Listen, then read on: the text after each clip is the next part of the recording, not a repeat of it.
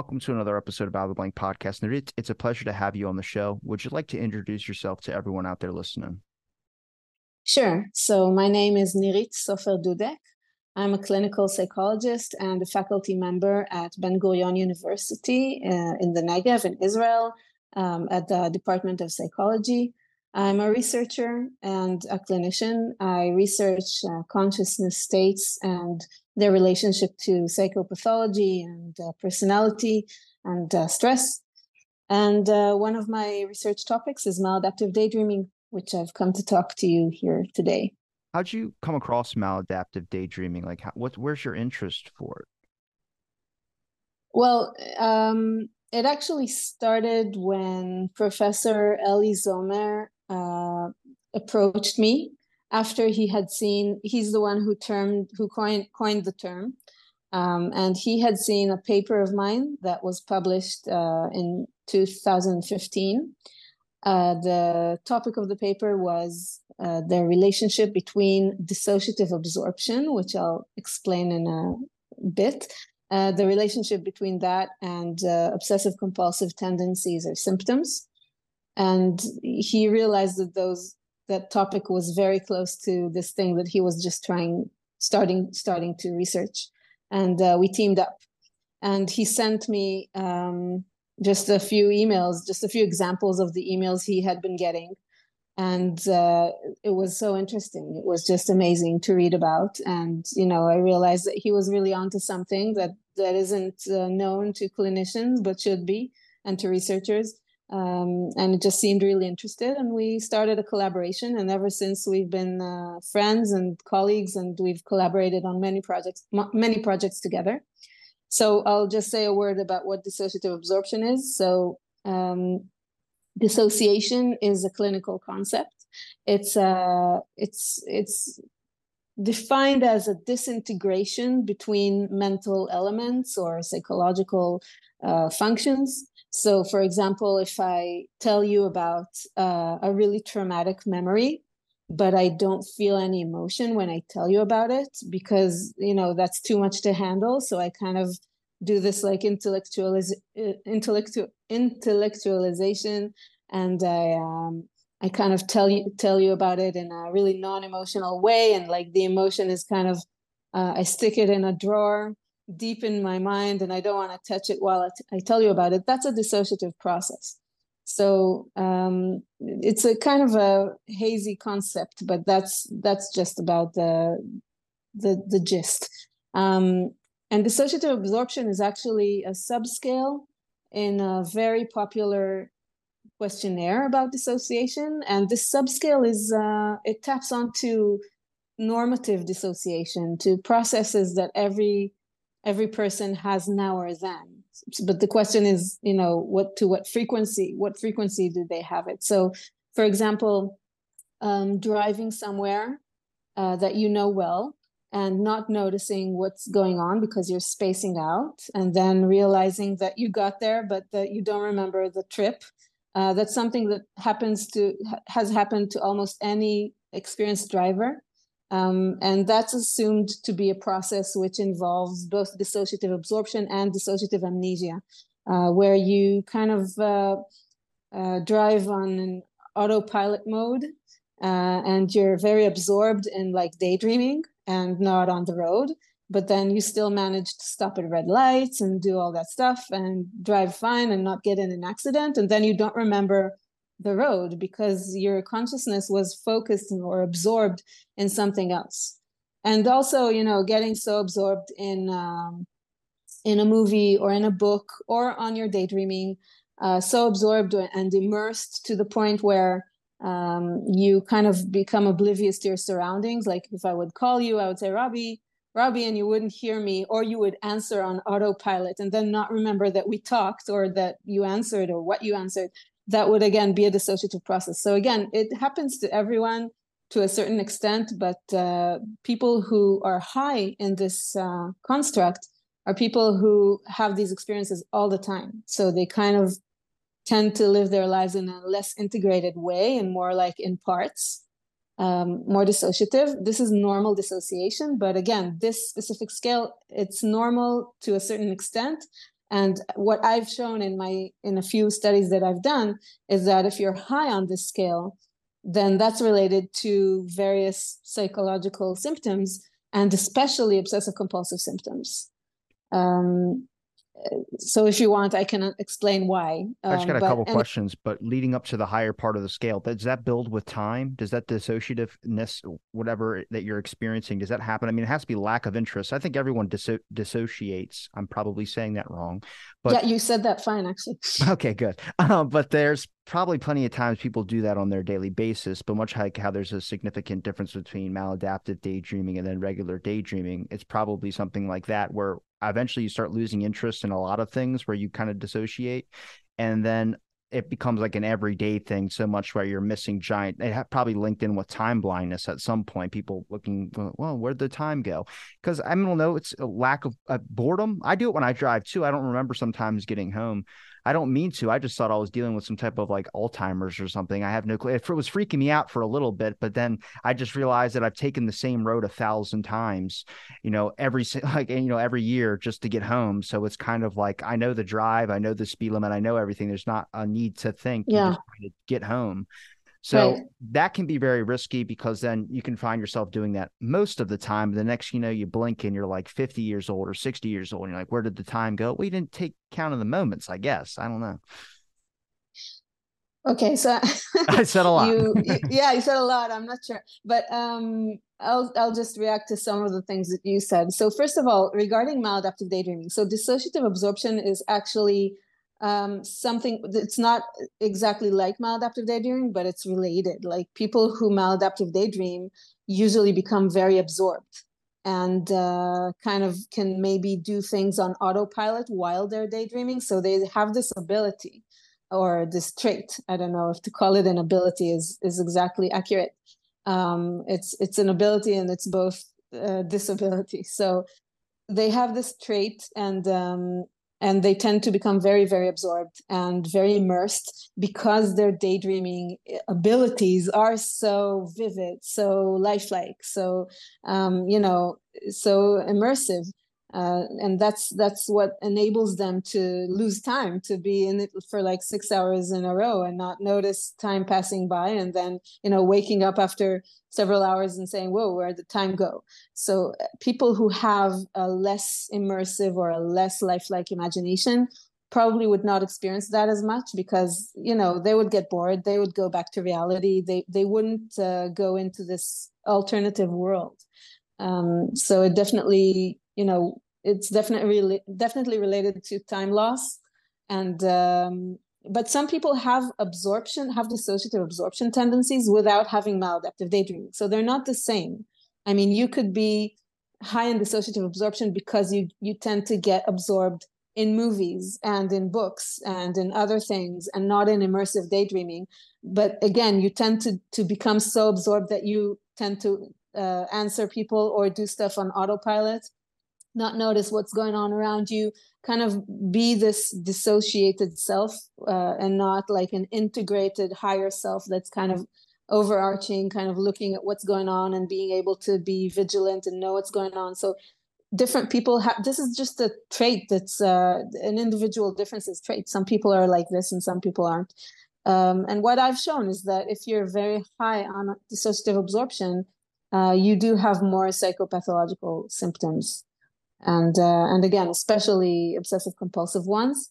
Um, and you know the reason is that well i mean more research is needed but at least one of the reasons is probably that when you c- kind of come back come to wake up from this you know zoning out kind of thing what, whether you were in daydreaming or whether you were doing something else or just blanking out when you come back um, that kind of raises anxiety for some people not not necessarily for everyone but for some people it's very anxiety provoking to suddenly not be sure what happened what i did what i said and then you start to ask yourself. So that's i see it as kind of a risk factor for this for obsessive compulsive disorder.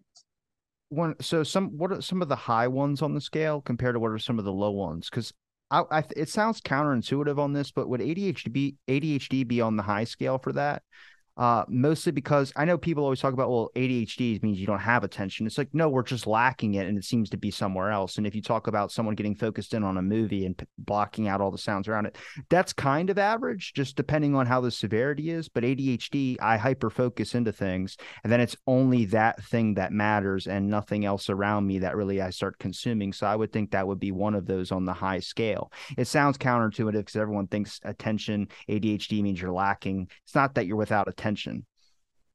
Right. No, I think that the problem with ADHD is regulating your attention. So, and also in the ADHD field, there's this there's concept called hyperfocus, which you mentioned. Um, I think though that in the ADHD field, and maybe you know, maybe I'm wrong, but it, because it's not exactly my field, but uh, my impression is that it's not exactly understood um, how these things work together. How is it that you have ADHD, but then you you're able to hyper focus? Because um, as you said, it sounds contradictory. Uh, people with ADHD tend to be high on the scale of dissociative absorption, but again, it seems like some of this is is conceptual ambiguity. It's like um, things aren't uh, de- defined accurately enough in a way that would be also different from the other definition. Um, so it's really hard to say. I think that um, eventually people who who have ADHD are uh, are able to to hyper focus when it's something that that's interesting for them and their problem is regulating or controlling their attention. Um, and I'll also say that, though that uh, I did do a study in 2019 that actually showed that dissociative absorption and an ADHD scale uh, were different different constructs. I showed that they were they had a relationship a positive relationship but it wasn't that high and they were two different constructs empirically. And uh, i showed that dissociative absorption had uh, predictive value over and above um, adhd in predicting obsessive compulsive symptoms. So I actually checked that to see if it's not like just the explanation is that, you know, ADHD and OCD are somehow related and that's just the explanation. So I, I, I showed that it's not the explanation. How did you do that study? Did you have participants that are willing to sign up and explain? I I did this study. It was a cross sectional study, just a self report, kind of like 300 you know students that filled out questionnaires about ADHD, OCD, you know, dissociative absorption, and this is just uh, looking at the shared variances between the items. Now, is there a treatment for the absorption that people can experience? Like, is there anything like practicing mind? Uh, I, I when I spoke with people about ADHD, they were very pressing on the whole take your medication, Adderall, and. And I'm not against medication, but I'm also 25. And if it's a part of me, I would like to learn how to kind of deal with it and learn more about it so I can help understand myself more. Nobody's really for that in that field, which is fine. But I don't know. That's just my path. But I'm interested if there's a medication somebody could take, if there's mindfulness meditation, which I've never attempted before, but I think there's anything that works for somebody. Obviously, it's not going to work for the whole bit, but if there's a little bit of evidence and we take the time to go do a study, if see if meditation works or anything like that. I feel like, you know, give everything a shot because some people are experiencing real pain with some of this stuff, especially like, I mean, imagine not being able to soak up information uh, that's going on around you only because you're too focused into something that just randomly tricks in your mind with you having no reaction to be able to control that at all. Yeah. Well, um, dissociative absorption specifically, that's not considered a disorder. So there's no treatment for dissociative absorption accordingly. Um, however, I would imagine that mindfulness training would help. Uh, maybe medication also, I don't know. But mindfulness should help because it's it's uh, you could say that mindfulness would be kind of the opposite than dissociative absorption uh, because mindfulness is kind of like being aware, being uh, noticing, and kind of like a meta meta consciousness state where you're noticing your mental state, where you're thinking about your thoughts. Um, and that's very different from dissociative absorption, where you kind of uh, uh, you're you're very unaware, you're very um, in the moment, and which sounds good, and it can be good in certain situations. But you know, if it happens too much, then yeah, maybe you should try to find ways to be more present, more um, you know, noticing what's going on around you. When it comes um, to some so, of the present dangers with that absorption aspect, is that could that be future problems as well too? Like if someone's got a bill that they have to worry about or other adult things that they need to take care of, it can be probably a big hindrance on that. Are you asking if if absorption is a risk factor for later problems? Yeah, like if we talk about long term goals or adult life problems, I would think that this would be a giant area it would really impact. Because if you're talking about in the moment or whatever that person's experiencing, you're not thinking about what's going to happen next week, the next day. I mean, it might be a dumb question. Yeah.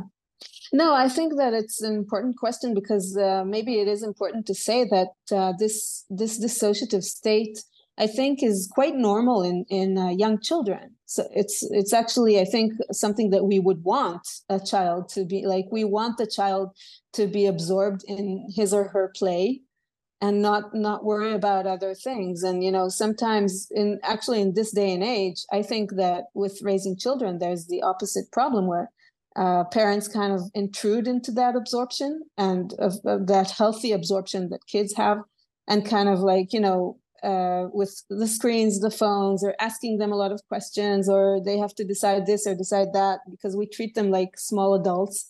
Um, there, I could talk an hour about that also, but uh, the, uh, I think that uh, you know that there's a healthy absorption that happens, you know, developmentally and over time kind of we develop that meta consciousness kind of part of our brains which is probably the frontal lobe area, the PFC, uh, prefrontal, and um, and we we become more aware of our environments and we become more regulated. Kids are not regulated. That's fine. What we do as parents is we help them over time become regulated and and you know they become better planners they become better regulators they they become uh, just uh, they they can plan ahead and you know consider different aspects of something before they make a decision and make and make decisions and not just be intuitive.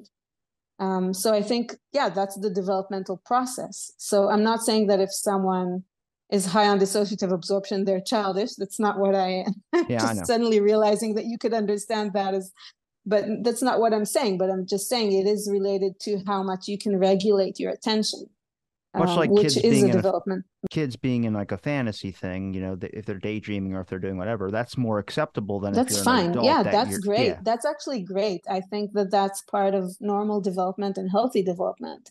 And we know that about a third of kids have an imaginary friend. Yeah. um, and that's completely normal. So there's nothing abnormal about that um, so they're experimenting, you know, with dialogues and social interactions in their minds, and they have a very vivid imagination. And because of that, sometimes children will have a harder time, um, you know, uh, differentiating reality and fantasy. Sometimes they could get confused, and again, that's fine and that's normal. Um, but you know, the older we get, the more responsibility we have, and the more we have to plan ahead and regulate ourselves and inhibit ourselves and uh, this is just part of our um, you know developmental trajectory when and we, for some people it's harder yeah when we talk about the dissociative disorder is there a benefit to it that some people can experience. I mean, it's not like hyperfocus. And I know a lot of people call hyperfocus like an ADHD superpower. Let me tell you, it's not it's kind of difficult, especially if you're focused into something that you don't want to be focused into, and it's kind of like an issue. Um, it's all you're thinking about all the time. But I'm wondering if this has a positive to it, where if we talk about how people can maybe write a book if you dissociate from everything around you um, depending on intensity how much they do it. I mean i know some people that take that writing very seriously and they won't talk to you for months while they're working on a project which makes it very very difficult if you're trying to hear from them and check if they're still alive. But hey, they crank out some great work when they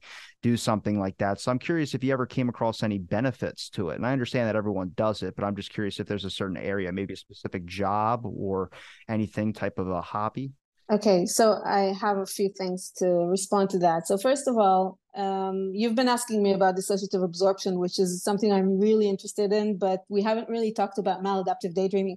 So I would first of all say that in terms of daydreaming abilities, there are definitely people who control their daydreaming abilities and they have the ability for immersive daydreaming and it's not maladaptive for them because they control it. So it doesn't take over their lives. And there are definitely some people that i've talked to who have a creative career or you know a hobby which is creative that they use it that people who are writers or uh, do a phd or you know different things that they found that it helps them.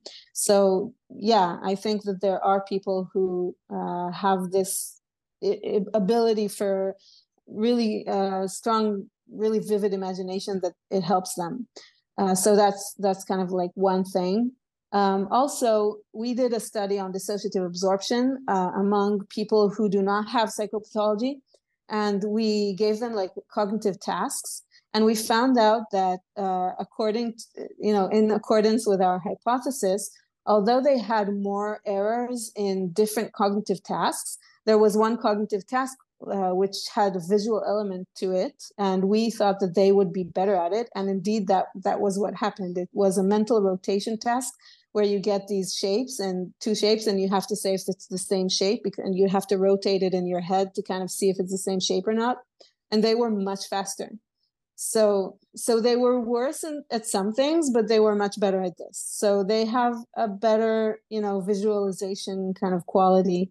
And um so you know that could definitely be like if you're i don't know a designing interior designer of a house like yeah. i could imagine that that would be beneficial for you um and also we did a study uh, have you heard of the term flow I've heard of the term before, but you might need to explain it again. Yeah. So flow is considered um, this altered kind of state of consciousness where you feel like the thing that you're doing, like um, some kind of task or sport that you're doing at the moment, you feel like it's really flowing, oh, that yeah. you're like in the zone.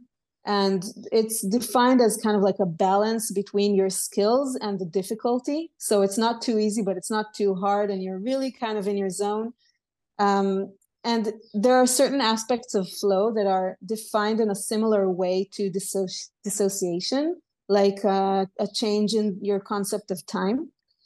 Um, but flow is considered a positive thing, and it's been related to you know positive kind of consequences. And dissociation is considered a negative thing, and it's related to psychopathology. So we did a study about flow and dissociation, and we thought our you know our hypothesis was that uh, self efficacy, which is the degree to which I feel efficacious, I feel agentic, I feel that I can control things and influence things. So, self efficacy, uh, we thought that that would be a moderator, like the thing that would determine whether the the flow or the dissociation or whatever would be positive or negative. Um, so we had kind of like a partial success in that study to show that. There were also some findings that we didn't expect. Uh, so, for instance, in the state phase, we gave participants uh, a task. They had to play Tetris. And um, yeah, and then, and we measured their mood afterwards. And we found out that actually those who were high in, um, in uh, absorption or flow and all that, you know, immersive states, uh, they had an increase in their mood if they had low self efficacy and not if they had high self efficacy, which surprised us. But then um, we realized that you know those with high self efficacy may have been those who were more determined to be successful in the game and to you know to make as many you know complete as many rows as possible and ma- maybe they were less able to kind of really get into it and uh, so we think that that's the explanation for those we- weird results. Um, so again it was that's, kind of like yeah, that's interesting with the low that's the interesting with the low uh, i'm gonna i don't i can't even pronounce that word. Efficacy efficacy yeah. um that's interesting that it was the low people that you saw that with. I would have to think because maybe it's just a, to them it's a game. It's not considered an actual task or anything that would be. I mean, it is a task, but it's not considered like a a, a main investment, much like a job or an interview or anything like that would. So they're not so much paying attention to it, but they can still have that state of flow. But I bet yeah, but but you have to happy. remember you have to remember those that these are students, undergrads who come to a lab to do an experiment. So definitely some could see this as a game and just okay i came here to have fun you know what do i care i'll get the credit points anyway and some could see this as you know something that i really have to do well in so that's really interesting as well i think that's part of the normal variance that we have among our participants I bet both parties were happy though when they had that long piece that came in on the Tetris game because everybody needs that piece to complete yeah. so much. Uh, we're gonna get some maladaptive j- daydreaming here in a minute. I just got a. When it comes to the actual dissociative disorder, can that be created or I guess I wouldn't say created, but intensified through things like video games or things that we have that do mindlessly take away our attention, like social media things and types of technology devices. I would have to feel like I have so many little nephews that get stuck in these immersive virtual reality things where nothing else matters. I mean, I've, the number of knees I've seen busted on a coffee table just because they're so into this virtual reality game is ridiculous. Where I go, I mean, is that going to be a, a problem that we're going to eventually see down the line? I didn't know if you happen to think about that at all? I thought about it a lot. Uh, I do think, and a lot of people think this, that um, being in social media and, of course, being in uh, in in computer games, that's that goes without saying. But but even being in social media, that kind of increases your dissociation. Um, and I think that people all around, all around now are more dissociative and more kind of, you know, you can forget in one minute what you wanted to do two minutes ago, um, you know, because you looked at your phone and checked the news, and you know, it's kind of you're always kind of jumping from one thing to the next, and that's it's very hard to kind of. Uh, you know just be present in reality when you keep on jumping from this to that to that um, I would agree. I don't I know a, though. I have a party yeah. line on that one. I think that changed after the pandemic. I don't know what happened, and I know it has not gotten back to normal with a lot of people. Um, but there was like a, a weird thing where people cared less now. It seems like I'm, I don't know, maybe it's because I'm older, but it just seems like a lot of people are so easy to be like, nope, this isn't for me, and just walk out of a job or just be stuck in their own little universe. And it wasn't really like that before. Before I was like, I'm the only one that's not tuned into the conversation or I'm not tuned into the world. Now I'm starting to see it kind of everywhere. And I realize everyone now has, I mean, like I said, everyone being at home for so long during the pandemic, they started up their own tasks. They got their own things going on. A lot of people have businesses that they do on their own more now. Um, whether it's a small business, whether it's a small hobby, whether they think about painting for to ship out paintings, I don't know but I'm noticing that with a lot more people that they never fully cut off the attachment of what they made during the pandemic and they kept this going as like a hobby lifestyle. And that's the more of I'm seeing that more dis, dis disassociativeness. Mm, I, I don't I don't know about that. I can say that definitely, you know, scientifically there has been a change in people. I don't know specifically about the change that you're describing, but there are a lot of studies in the mental health field that show that ever since the pandemic, there have been rises in depression, anxiety, suicidality, you know, the, the works. And uh, maladaptive daydreaming also has risen. Uh, there was a study that showed that during lockdowns and all that, there was an increase in maladaptive daydreaming. So there, there was an increase in actually almost virtually every symptom, obsessive compulsive symptoms, everything increased and uh, as a clinician, I can also say that there have been increases in Israel in um, in you know people seeking therapy. So all the clinics are full. It's really fine. It's really hard to find a psychologist even uh, privately here in Israel. I don't know how it is in the states. So it's and it's definitely ever since the pandemic. It's uh, it's really different. So it's very interesting that this uh, process. Yeah, it's I don't. I think that it'll take a lot of time to fully fully grasp and understand what the pandemic has done to the human race on all aspects. I haven't uh, sought out any psychologists down here, so I don't know how hard it is to get one, but maybe I should try at some point. Um, when if there's an area that, and we're going to go to maladaptive daydreaming after this, but if there was an area that you could go and explore, um, whether it's something that might be a little bit down the line, where would you like to go when it comes to dissociative, um, the, just the disorder? Is there a certain study you'd like to do? If there's something you might think about looking into a little bit more compared to what you have done studies on? Well, I, you know, I have projects on the pipeline, so I can talk about the stuff that I'm going to do. So I have a, a study about uh, maladaptive daydreaming and dissociation, about their relationship, uh, which is a really big project, and it's kind of like uh, partially funded. uh, which is starting out now. So uh, that's you know part of trying to show that maladaptive daydreaming has dissociative aspects, and uh, this could you know benefit the field in terms of uh, you know if in a future version of a psychiatric manual a diagnostic manual they would consider inserting maladaptive daydreaming you know it could be in the dissociative disorders chapter. So we kind of want to know you know are these really similar is this appropriate to this nosology of you know c- categorizing it as a dissociative disorder? Does that work? Um, so that's kind of you know one line of of research that i have. Um, how, how is um, it not um, easily seen as recognized under the same criteria as that? Just because maladaptive daydreaming you're tuned out of everything but your own fantasy and nothing else like there's no i don't even hear anybody well, again, when they're talking to me when i'm again dissociative absorption is not considered a disorder. So it's so it's not that simple. I mean it's actually considered some people say that dissociative absorption actually shouldn't be called dissociation because it's not really the you know the most extreme variant of dissociation which is uh, feeling like two people or more.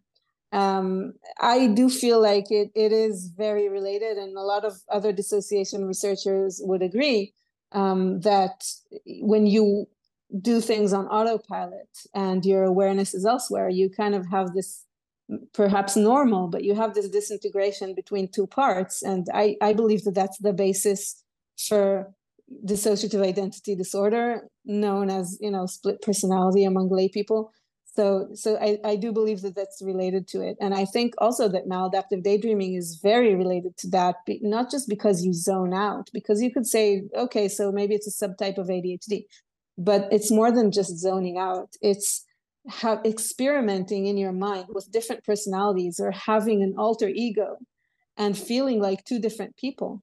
And a lot of people who have maladaptive maladaptive daydreaming they you know they say when i come back to reality reality feels unreal to me because the daydreams feel so real that reality kind of is gray and you know boring and unreal and not you know not the place that i really really want to be in and feel like myself and feel real and feel like it's very vivid and this feeling of unreality that's also a dissociative symptom that's called derealization there's there are dissociative symptoms called de- depersonalization, derealization, where you feel like yourself and the the world they feel strange and familiar. Um, so that's kind of like detach, kind of a detachment feeling. Um, so these are all things that are very related, and so I I actually have a chapter where I showed how maladaptive daydreaming has various characteristics that are dissociative. Um, but it could also be viewed, for example, as a behavioral addiction. Yeah. Even if you don't say it's a subtype of ADHD, you could say it's a subtype of a behavioral addiction. Like uh, there's gambling disorder in the DSM and the you know diagnostic manual. So um, you could you could categorize it as something different. And also, some people could say it's on the OCD spectrum. Yeah. There's the chapter on OCD. There are different um, other other categories there that are considered an OCD spectrum, like uh, skin picking, and we know that maladaptive daydreaming is very related to skin picking. Like twenty five percent in one study were why skin picking? Had, skin picking, like uh, just compulsively, you know, picking at a I was doing it a minute ago with my hand. I was just picking the inside. I have calluses on so, my hands, so I was just picking one exactly. of But I, it exactly. helps me focus so, in, so I can actually pay attention to what exactly. so that's exactly the thing. It's the same. It seems to be a very similar mechanism to people who do maladaptive daydreaming and do stereotypical motions because it helps them focus. It helps them trigger the fantasies in a more vivid way. So they do these motions. Uh, some people pace, some people rock, some people twirl, twirl, around. Some people and some people probably skin pick during their maladaptive daydreaming. I don't know. So it seems like there's this mind body connection here where you know something with the motoric system you have to do something repetitive that kind of enables you to in your mind become you know more immersed in this internal world. So that's very interesting and it seems to be related to the ocd spectrum. So there are different chapters in the dsm where you could put this uh, yeah. suggested disorder.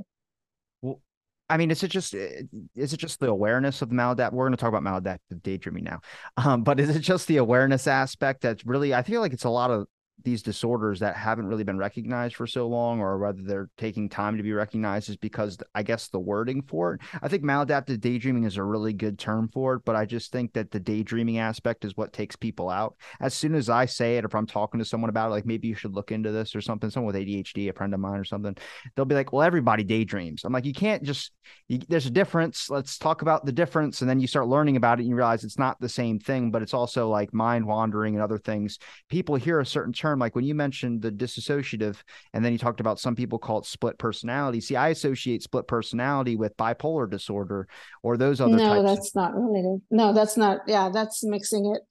So, okay, so you said a lot of important things. So I have to choose what I'm going to respond to. The whole topic is confusion. That's it. right. Yeah, no, that's really important because, first of all, you're right. I mean, it's very confusing. And in retrospect, I think the term is not the best one. And I'm actually writing about that, uh, something which I hope will one day I'll finish and submit as a paper. I think the term should be changed, even though it's really kind of become popularized. But um, the term daydreaming is too broad, it's too vague, and it's been used in different ways. So, first of all, I think that fantasizing is more accurate. Um, but uh, I, I would maybe call it, you know, addictive fantasizing or something like that. So uh, I, I want to say that one of the things that we're doing in my lab, I have a doctoral student whose topic of her dissertation is ADHD and maladaptive daydreaming. Uh, she's already published a study on that. So, um, and we're doing more work. And uh, she's developed a questionnaire. We haven't published this yet, but we have very interesting results. A scale, a self-report scale that actually asks about the the properties of the mental pattern. And she really uh, found she was able to find uh, these characteristics that make the the daydreaming you know the, the maladaptive daydreaming that, that characterize it. So it's her work is on differentiating between mind wandering which is the prototypical mental pattern of people with adhd and and daydreaming and fantasizing or maladaptive fantasizing uh, which is which is different because it's more immersive it's more like a storyline it's more coherent it's it's uh it's continuous. So you stop like you stop now and then you continue in six hours from the same point like watching and and a series on netflix you know you continue on with what you were doing before. Uh, very different from mind wandering. So mind wandering is just you know the distraction of um, jumping from one thing to another and it's it's not necessarily a story or a narrative um, and also in fantasizing, it's usually something which is less similar to reality. It's uh, it could be like superheroes or something more fantasy like. Doesn't have to be, but but that's something that would you know that's one characteristic that would steer us more in the direction of fantasizing than mind wandering. And in the mind wandering literature, they don't really you know they don't look at these differences. So they just call everything mind wandering or daydreaming and they use the, these concepts interchangeably and they don't really make these these distinctions which are really important i think because i think it's a very different mechanism people with with maladaptive daydreaming they their problem is that they're addicted and that's very very different than someone who just you know happens to be very distra- easily distracted. Is uh, a lot of these terms like the, the mass confusion that's with it, it, it, probably a reason why a lot of it takes a while to get recognized as its actual own thing because there are similarities that i can see but they're if you kind of look at them like separately they're very very individualistic and they have their own kind of experiences that go with it but it, would a lot of this come from better education about it? Would a lot of this come from changing terms for it? I mean how do you get things recognized under certain branches when you have the data that you have? Well, uh, so again, uh, what we do is we do a lot of research, and we're hoping that you know when I say we, I mean me and Professor Somer and a few other you know uh, researchers from around the world who have joined this endeavor, and uh, you know just getting good research out there. And uh, the popularity of the term has been exponentially growing. Uh, the subreddit with you know dedicated to it is is now over a hundred thousand members to it. So it's been really exponentially growing. And, um, you know, I just hope that uh, in the future it gets recognized so that clinicians can help their clients better. I, I give a lot of talks to clinicians in, uh, in my area. And, um, you know, people, just the clinicians who hear, they always say, wow, you know, now that I think of it, I had a patient who had that you know and they did, just didn't know how to call it or how to how to think of it. And that's so important that you know as a as a clinical construct which we know is related to a lot of suffering you know we should we should have just more data about it. So i just tried to get the word out there. When dr Somer emailed you and have you have you never heard of the term before about no i've never heard of it before. okay and you were very open to looking into it and understanding what it was. Sometimes I bring it up to some past guests who are psychologists or something, and they just dismiss me like it's nothing. Well, first of all, you have to understand that I was a very young researcher, and Professor Somer is like the authority in Israel on uh, on dissociation, and I was a dissociation researcher. And getting an email from Professor Somer, you know, saying, "Okay, listen, I read your article, and it looks like we're interested in the same thing uh, you know, read these emails that people sent to me. So, you know, it's different than, you know, he grabbed my attention, first of all. But then the important thing is that I read those emails and it was just fascinating, you know, because there, here was a real, really, you know, unknown clinical construct, which had no, there was no way to conceptualize it in in the concept concepts that we currently have. So this was really interesting, and it was really related to the things that I was interested in. So it was very different from the situation that you're describing. How do you get invested in something that doesn't necessarily affect you? I mean, I don't know if you experience maladaptive daydreaming, but for me, no, I've I don't have that ability at all. I can't like if you would let me just sit around and daydream, I would get bored really quickly. I um I got really invested in ADHD uh, only because it not only impacts me, but I also think of like a kid who probably has a cell phone at the age of six or seven, and they go and try and look up ADHD and nightmares, which I experience quite frequently. And there's like one to two studies on it. There's nothing else about nightmares. It's enough about sleep, but not nightmares specifically. So I kind of bring this over with maladaptive daydreaming, where you got to think about a kid who has access to the internet who can look it up and be able to try and find resources to it. And if we don't accept it or we don't talk about it or we don't a lot of people don't bother acknowledging it, then what are we going to do when that kid tries to figure out some answers about himself? You know, it to me, that's I'm just curious what your interest is. How do you stay motivated and keep pushing forward on this aspect?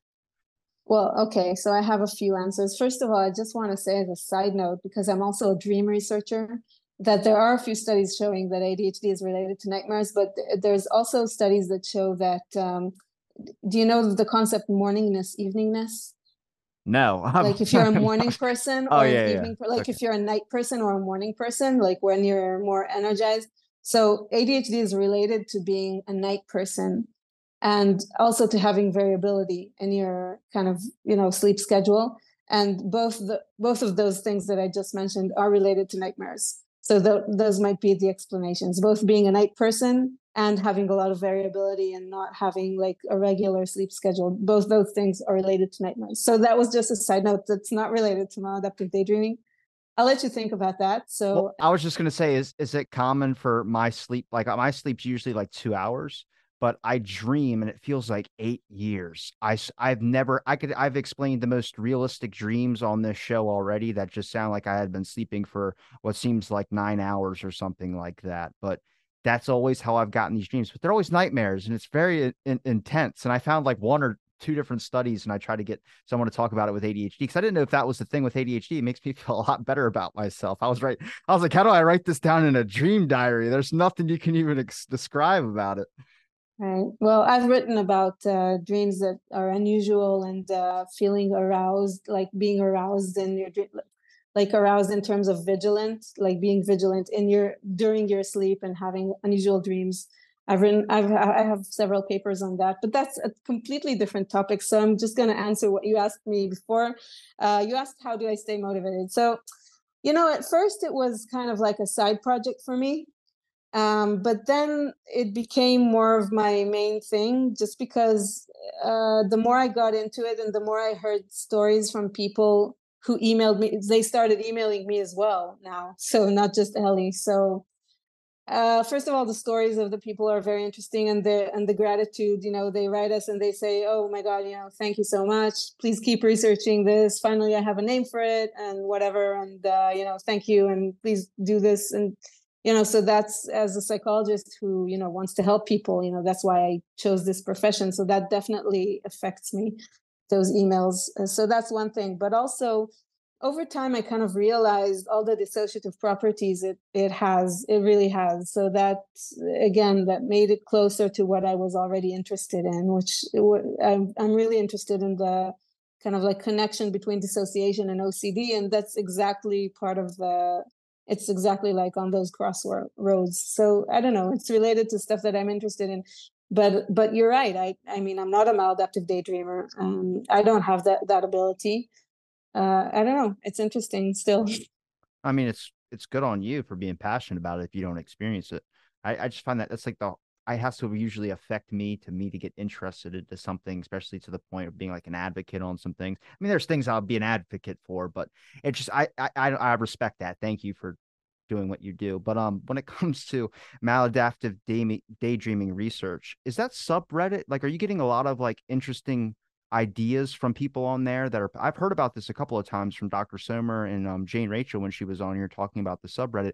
If it's that large of a group, I wonder if you're getting a wide range of experiences. You could easily just look at certain things, and I'm sure anybody from that group will probably be able to offer whatever experience they have if you're trying to do a specific study on things as well too because the limited well resources... we've we've uh we've advertised studies there so i guess that some of our participants have been uh you know some of those consumers um, personally, I don't tend to get ideas from there usually because I don't have time to just uh, just uh, look into it. But um, I have a lot of things on my plate as it is. But my students definitely uh, sometimes you know they're on it. Um, Could I yeah. ask what your opinion on social media being uh, uh, raising awareness on some of this stuff? That's where I first came across it was from um, uh, TikTok. Surprisingly, happened to have a couple videos on there, and I think you start you put up something about maladaptive daydreaming or ADHD, gets a ton of hits because a lot of people understand it. And they are experiences related to the actual thing, but you start realizing that you're not just alone in it. Because if there's not a whole lot of talking about a certain thing, you start to feel like like I thought ADHD was specifically my personality. And then I find out it's not my personality, which is good and bad. At the same time, I was like, damn, I'm not original. But at the same time, I was like, at least there's a bunch of people out there that understand what I'm going through. And it makes it like a community aspect. Well, I think that you said it all. There are um, advantages and disadvantages to social media. So I think that it, social media is especially important in this field, which is something which is not known or not recognized by the mainstream kind of like diagnostic categories or uh, you know psychiatric system. So people kind of need to find each other and say, yeah, you're not alone. I do this too. This is not just you. You're not the weird one. You're not crazy. You know, th- and this is this is what people tell us that they felt when they found out the that they that this term existed you know that they finally felt like they're not crazy they're not alone they're not the only ones they felt understood they you know they felt like someone could define them or give them words for what what they were experiencing so in that sense that's really good that's a good thing and that's you know you can sometimes ask the same about um, about uh, diagnoses in general in the field of mental health. Is a diagnosis a good thing? You know so on one hand it's bad because it, it might promote stigma but then on the other hand it's good because people people can feel understood and they can feel like okay there's a name for my thing and now it can be researched and we can know the prognosis or you know explore different treatment options. So it has advantages and this is the, the disadvantage i didn't say the disadvantage is that um, you know people talk on social media and like you said before they can misunderstand the word daydreaming. So they can diagnose themselves when actually maybe they have something else. Maybe someone with ocd would find this subreddit and believes that they have maladaptive daydreaming and even maybe be angry at a practitioner who suggests that they have OCD and say, no, you don't understand me when actually they do have OCD or maybe they have both. I don't know. So it can cause different things. You know, it's uh it's it's a problem because you know there's not some like an adult and that like a, a practitioner or a clinician who gets to know the person and makes a an, a formal diagnosis. Um, so you know that could lead to problems. So again, advantages and disadvantages. For some people, it's been really a lifesaver, but then for others, maybe I don't know, maybe something that's not so good. You know why movements increase the maladaptive daydream, like repetitive motions and things of that sort? We talked about skin picking. I think that's there's yeah, larger. No, I think okay. no, but there's a larger range of stereotypical movements. No, that's a good question. I think that we don't understand it yet, and we have to do more research. Uh, we know that some kids have this mechanism as well. Some people it starts for them as children. Um, we're we're actually doing a, a, study together with some pediatricians in um, in Canada and the UK uh, that they they recognized uh, this phenomenon in children called uh, intense imagery movements, where children who had the diagnosis of stereotypical movement disorder, that's actually a diagnosis in childhood, stereotypical movement disorder. Um, some of them report that when they do the stereotypical movement disorder, they have these uh, internal immersive internal worlds and this intense imagery and they termed this they coined this term unrelatedly they didn't know the term maladaptive daydreaming. And they published this like in 2011 i think. So it was really like in parallel uh, these works. And at some point we found each other and we realized that we are researching the same thing probably only on a different you know time scale in terms of developmental trajectories. So uh, we know that children do this as well. They can uh, twirl or pace or you know even headbanging has been uh, reported. So there are different types of movements, and for some reason this makes people um, get into this like hypnotic trance. It's like self hypnosis. It's like kind of like inducing self hypnosis. It gets you into the zone, and uh, we don't understand exactly why and aside from the stereotypical movements, there is also in maladaptive daydreaming some people who have movements that kind of like embody the the the content of the daydream. So like uh, if you're daydreaming about hugging someone, you know, you might hug a pillow or or a doll or something. So some people do movements that are actually in accordance with what they're daydreaming about. And other people do these movements which are stereotypical. So it's really interesting to understand more and uh, and maybe there's a difference between these people and these people. We don't know yet. There's not enough research. This is a question you might have the answer for. You might not. Um, just I've just thought of this, and I never asked Dr. Somer this or uh, Jane this question. But have any of the maladaptive daydreams became violent I've never heard or experienced myself anything violent. I don't even know at this point now if I'm experiencing maladaptive daydreaming because I just limit it to cardio, but I can also do it at work. It's not really impeding my life, but I'm wondering if anybody's experiencing things not like getting superpowers, but something violent or something bad, like if their brain just goes negative all of a sudden. I would have to think that there's a strong correlation with OCD because you're trying to control, and this is like it's like playing Sims. You have to control the space in your head and everything goes your way. I mean, that's perfection right there. But then at the same time, what happens if it goes bad? I know a lot of people that have negative thoughts and things. I don't know if it ever affects a daydream. Okay, so the thing is, yeah, definitely some people fantasize about violence. Um, you know, which is fine as long as it's just in your head. You know, there's nothing wrong with that. Um, just like sexual fantasies, you know, it's fine. You know, you can fantasize about whatever you want. Um, the thing is with maladaptive daydreaming, it's not necessarily always just good fantasies about things going your way. It can be really uh, ver- various things. Like, for example, one study showed that those who had histories of trauma and maladaptive daydreaming they had a lot of fantasies about about traumas and they not necessarily like like it's not like ptsd flashbacks that they weren't just thinking about what happened to them.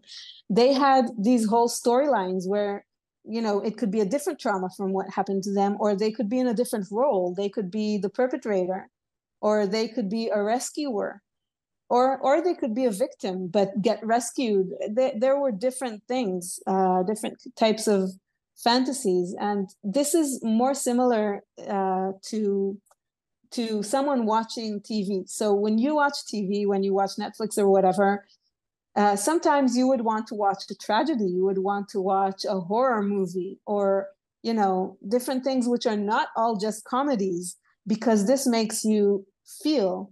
It, it it's a it's a virtual realm that kind of activates emotions and you know crying because of uh, a character with who dies is not like actually losing someone in your real life. And people get some kind of a pleasure from for, from that. And we can ask why. I mean personally by the way i don't like to watch tragedies. I like feel good stuff. But a lot of people like to watch things that are not feel good. And we could ask why but it's the same thing. People with maladaptive daydreaming a lot of people do you have fantasies that have tragedies and people dying and bad stuff happening?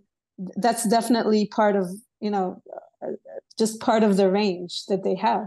And they have all these different emotions. And again that's one of the that things that my doctoral student recognized that's different between mind wandering and fantasizing where you have a range of emotions a range of different emotions and very strong evocative ones uh, so yeah I, I, another question I'm going to ask. I don't know if you might know the answer to, but have they been able to see from a brain scan if there's certain parts during, like, if someone was going to practice maladaptive daydreaming under one of these scans, they could see certain parts that would light up, and what areas of the brain is probably affecting so, the most? Yeah, so there are not not yet any published studies on uh, brain scans, uh, brain, you know, brain waves. We'll get whatever. one eventually. Um, Trust me. Yeah, there was one starting before COVID, and then you know when the pandemic started it it couldn't happen. Uh, and there's there's a researcher in uh, in Turkey actually who's I think working towards that. So I hope that's that's going to happen soon. I just want to say that I'm I have to finish. I got you. No, I appreciate I appreciate the time you gave me to talk on my show, um, and setting everything up to do everything, the audio and everything. I really do appreciate the time. Is there a place where people can find any of your links um, that you'd like to promote? I'll make sure I link them in the description. I have a website, like my lab's website, which has um, the list of publications. And also we have a website, Eli and I have, uh, Eli we have a website called the International Consortium for Maladaptive Daydreaming Research, the ICMDR. Uh, and there are all the studies there freely available which you can download. So you can put that link as well. Okay. And I'll link all those in the description. Like I said, thank you again for giving me the time to talk about this. Um, and thanks everybody for listening to this episode of Out of the Blank podcast.